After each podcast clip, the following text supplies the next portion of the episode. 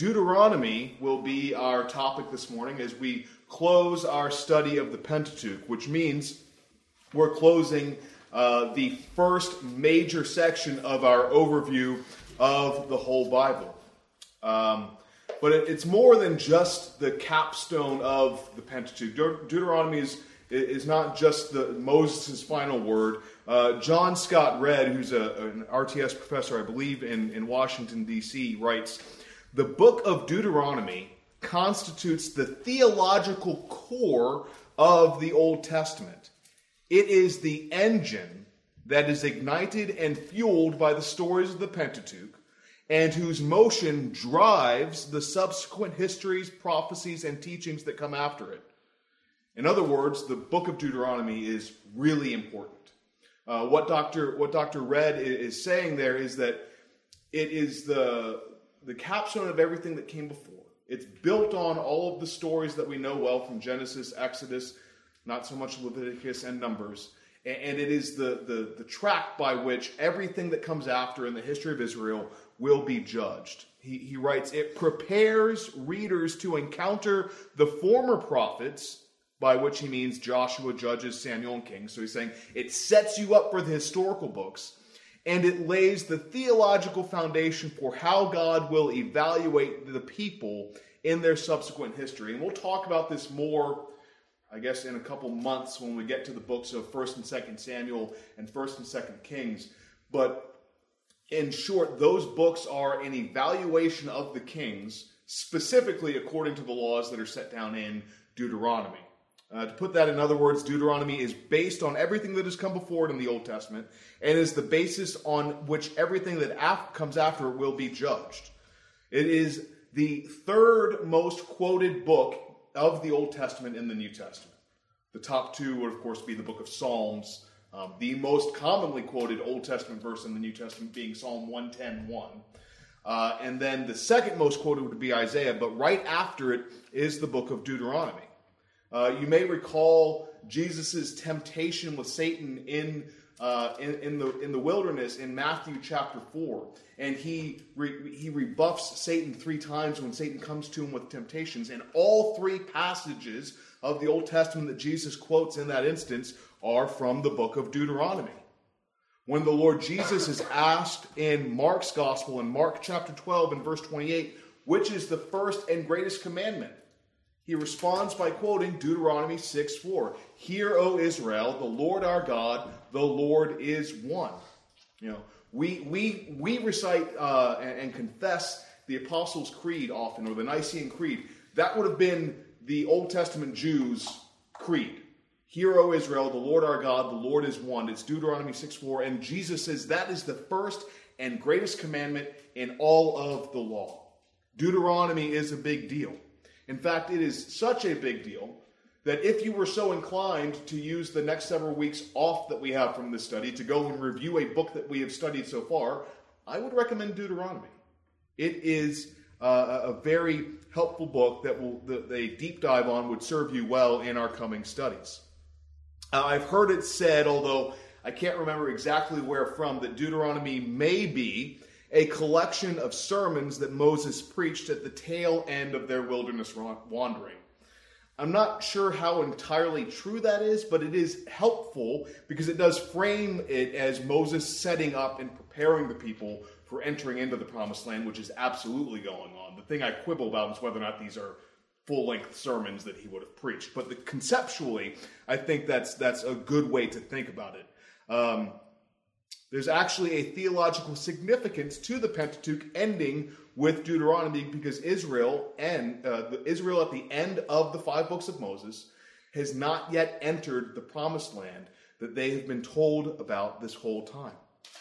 That is the significance. While these events recorded in the Pentateuch are real and historical events that happen to real historical people, they're not limited in application to them. They come to us today who are also awaiting our entrance into the promised land. We've said for the last several weeks that the, the promised land of Canaan is real, it's true, it's, it's a legitimate promise, but it is a type, it is a foreshadow of our hope of eternal life in the in the world to come. And again, you can look at this for yourselves. This is the way the New Testament interprets these books. This is what the author to Hebrews says in Hebrews 11, 39 to 40. Would somebody please read those verses for us? Hebrews 11, 39 to 40.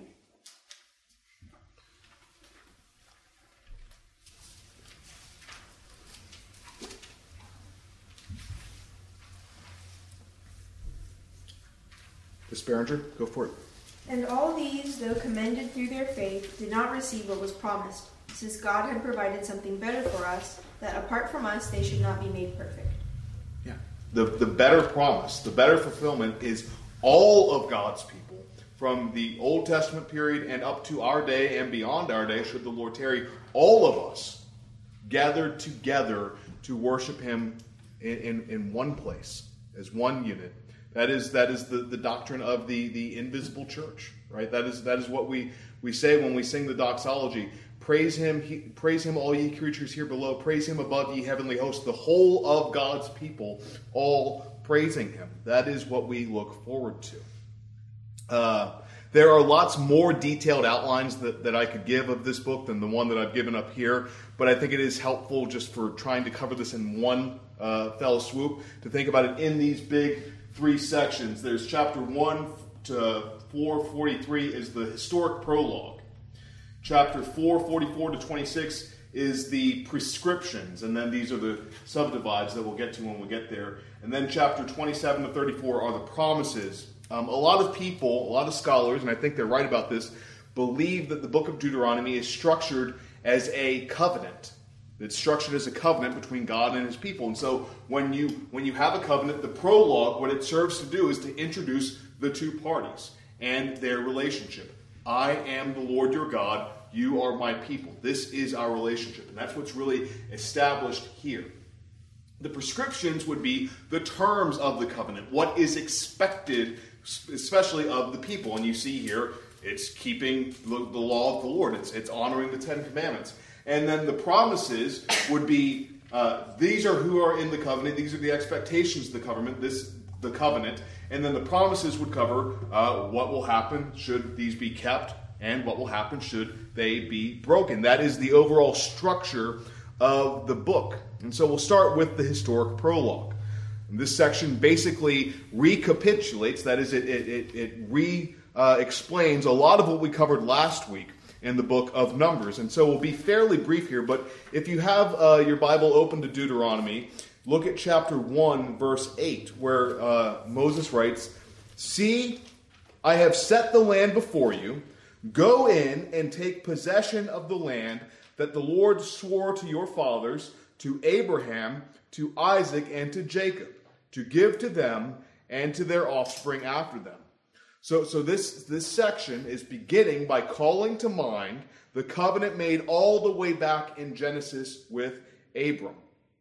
When, when God sovereignly called him out of Ur of the Chaldees, out of his pagan worship, and said, Leave your father's house, leave this land, and go to the land that I will show you.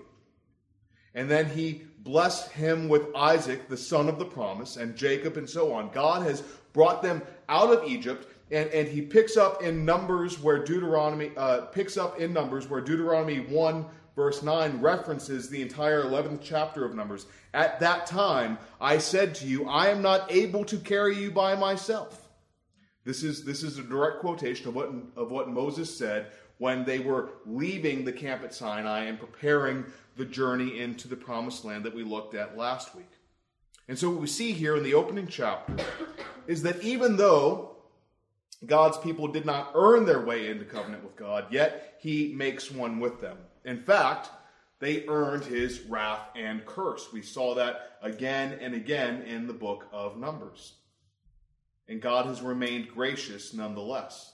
And, and he brings that out here. Remember, we saw that Israel was, was so cantankerous that Moses Three days into the journey, what did he what did he ask the Lord to do three days in? Does anybody remember?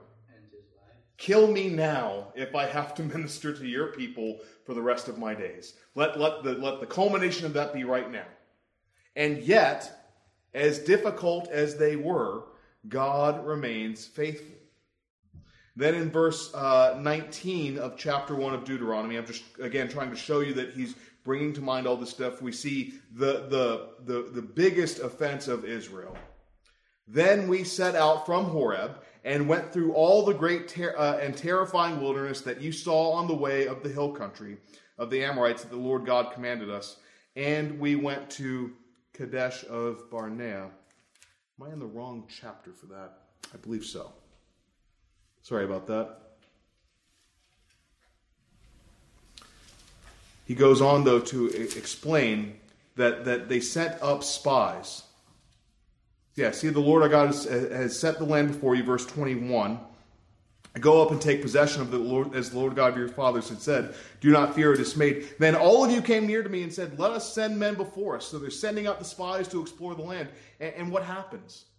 They hear, the, they hear the report of the spies. The land is good, but the men are too mighty. We, we cannot overtake it. We cannot overtake it. And so they were told that that generation that failed to believe the promises of God would not enter into the promised land. They were told that that generation would die in the wilderness wanderings. Uh, what do you suppose, anybody, might be the theological significance of that? That the, the, the straw that broke the camel's back was failure to believe God's promises. What do you think might be the significance of that for us today?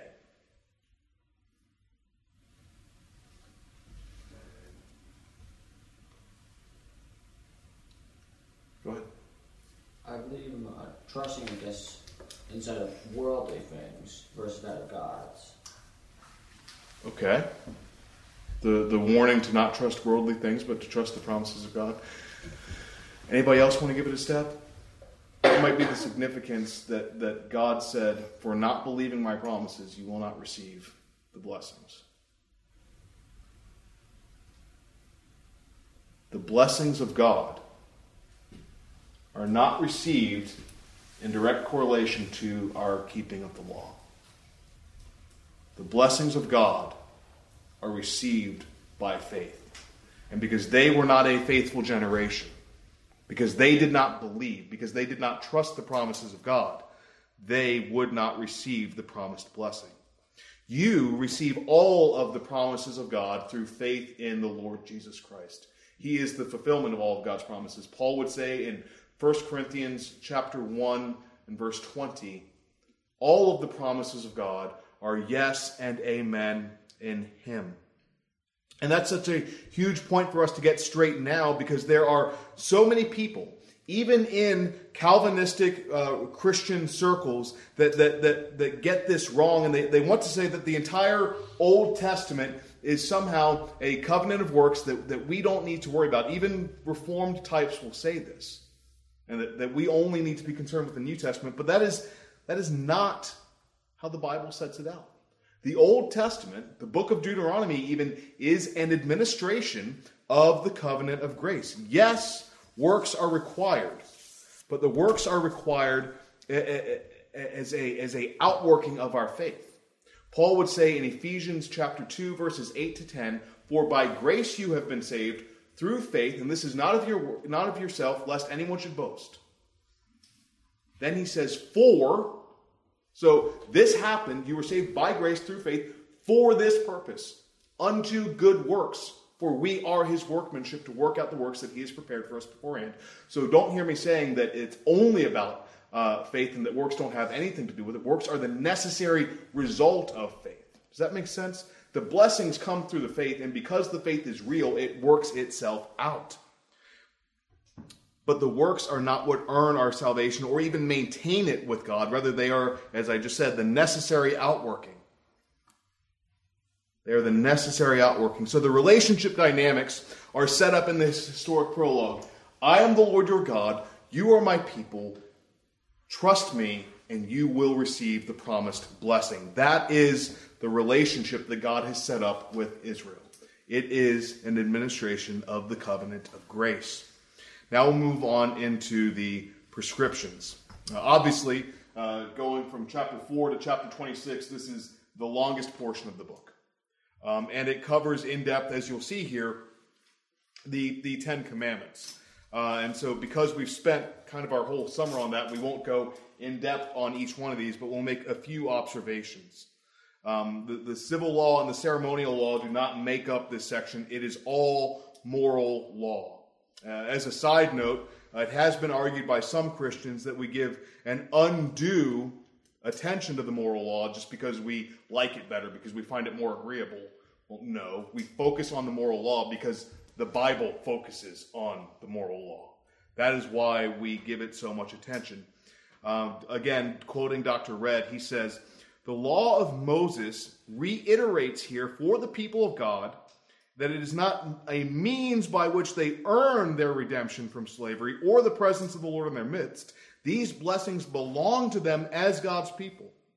The instruction of Deuteronomy explains theologically what these events mean for Israel as God's people, and it offers a faithful, inspired guide for how Israel ought to respond to their singular, holy, and loving covenant Lord. Again, that's a very sophisticated way of saying what we've been saying all along. These are not the way to get to God. These are the necessary fruits of walking with God.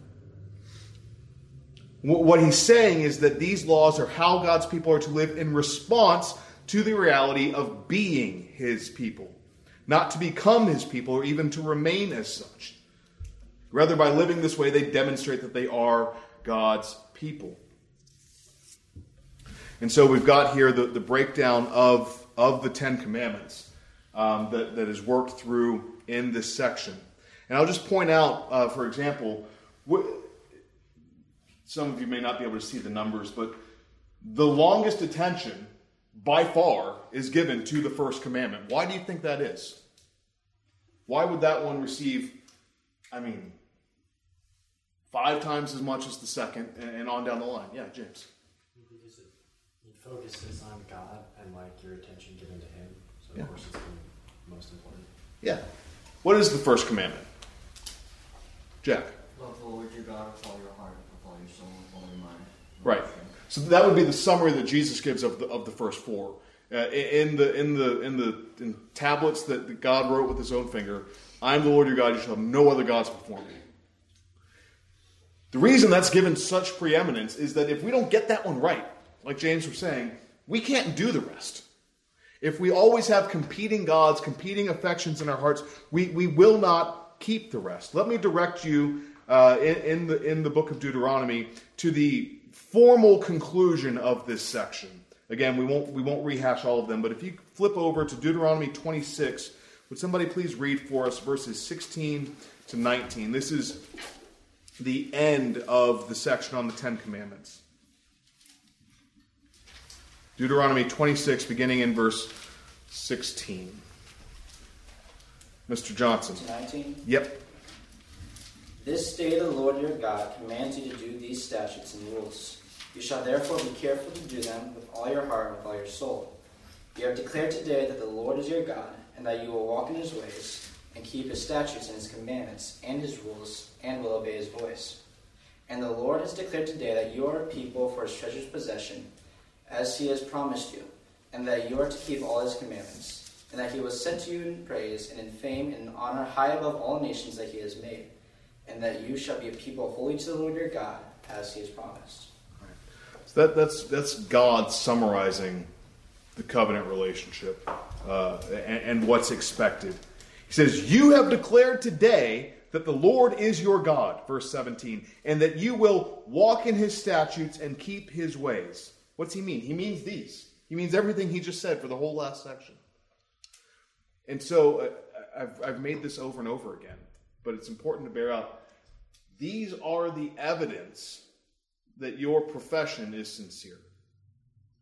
I have said the God, the Lord is my God, and because He is my God, I will live this way. Uh, we want to avoid the, the, the two ditches that, that so many sincere evangelical Christians fall into because they'll do one of two things with this. They'll either say, uh, the law is everything. You, you, you must do these to be a Christian. That would be called legalism. That your right standing before God is contingent on your keeping these commands. We don't want to go there because that's a denial of grace. But we also don't want to go the other way and say, because I have grace, therefore I don't need to worry about this. That would be what we call antinomianism, anti law. No, we want to be a people that understand that if we are to be God's people, we are to bear the marks of God. That is, as we have hammered home, and, and, and Josiah Schwaneveld, I'm going to put you on the spot. What is the moral law of God based on? God's character. Therefore, if we are God's people, who should we be living like? God. Right. And that's what this is. That's the point. That's the relationship that we have to the law. And so let's uh, move on then to our final section, uh, chapters 27 to 34, the promises, uh, the, the, the, the outworking, what, what we can expect of this covenant, whether it is kept or broken. In short, the promises are laid out in really in 27 to 29, and they're fairly simple. If the covenant is kept, there will be blessing. If, if we remain faithful to the Lord, He will bless us. If the covenant is broken, they will be cursed because they will manifest that they are not believing the promises of God. There, there, there's nothing really super complicated here. But what's the problem? We, we can't keep this perfectly. We break it every day, multiple times a day, every hour, if we're really honest with ourselves. There's, there's no way to avoid breaking the law of God. So then, what do we do to keep the covenant? Deuteronomy chapter 30, verses 1 to 4. And when all these things come upon you, blessings and the curse which I have set before you, and you call them to mind among all the nations where the Lord your God has driven you. So when you remember everything that we've said, you will inevitably remember I failed. I fell short and return to the Lord your God, you and your children, and obey his voice and all that I command you today with all your heart and with all your soul, then the Lord your God will restore your fortunes and have mercy on you. And he will gather you again from all the peoples where the Lord your God has scattered you. In other words, when we remember, which we inevitably will, that we have fallen short, that we have by our lives manifest lack of faith, we repent and we come back to the Lord, and He is gracious and long suffering and delights to show mercy. That's not a New Testament new innovation. That's always been there. That's always been the bedrock of our relationship to God. Live out your salvation in fear and trembling, and when you re- when you recall shortfallings, don't feel that you have lost the Lord. Return to Him in repentance and faith, and He will restore you. The last thing I'll note is the ending of Deuteronomy. It ends in a really, really wonderful and powerful way. It closes with, with Moses, this, this great and mighty prophet who has led the people of Israel for so long, and he leads them in chapter 32 in, in one final song of worship. And he blesses them just as Jacob blessed the 12 tribes at the end of Genesis. And then in chapter 33, he's appointed Joshua to succeed him, and he dies.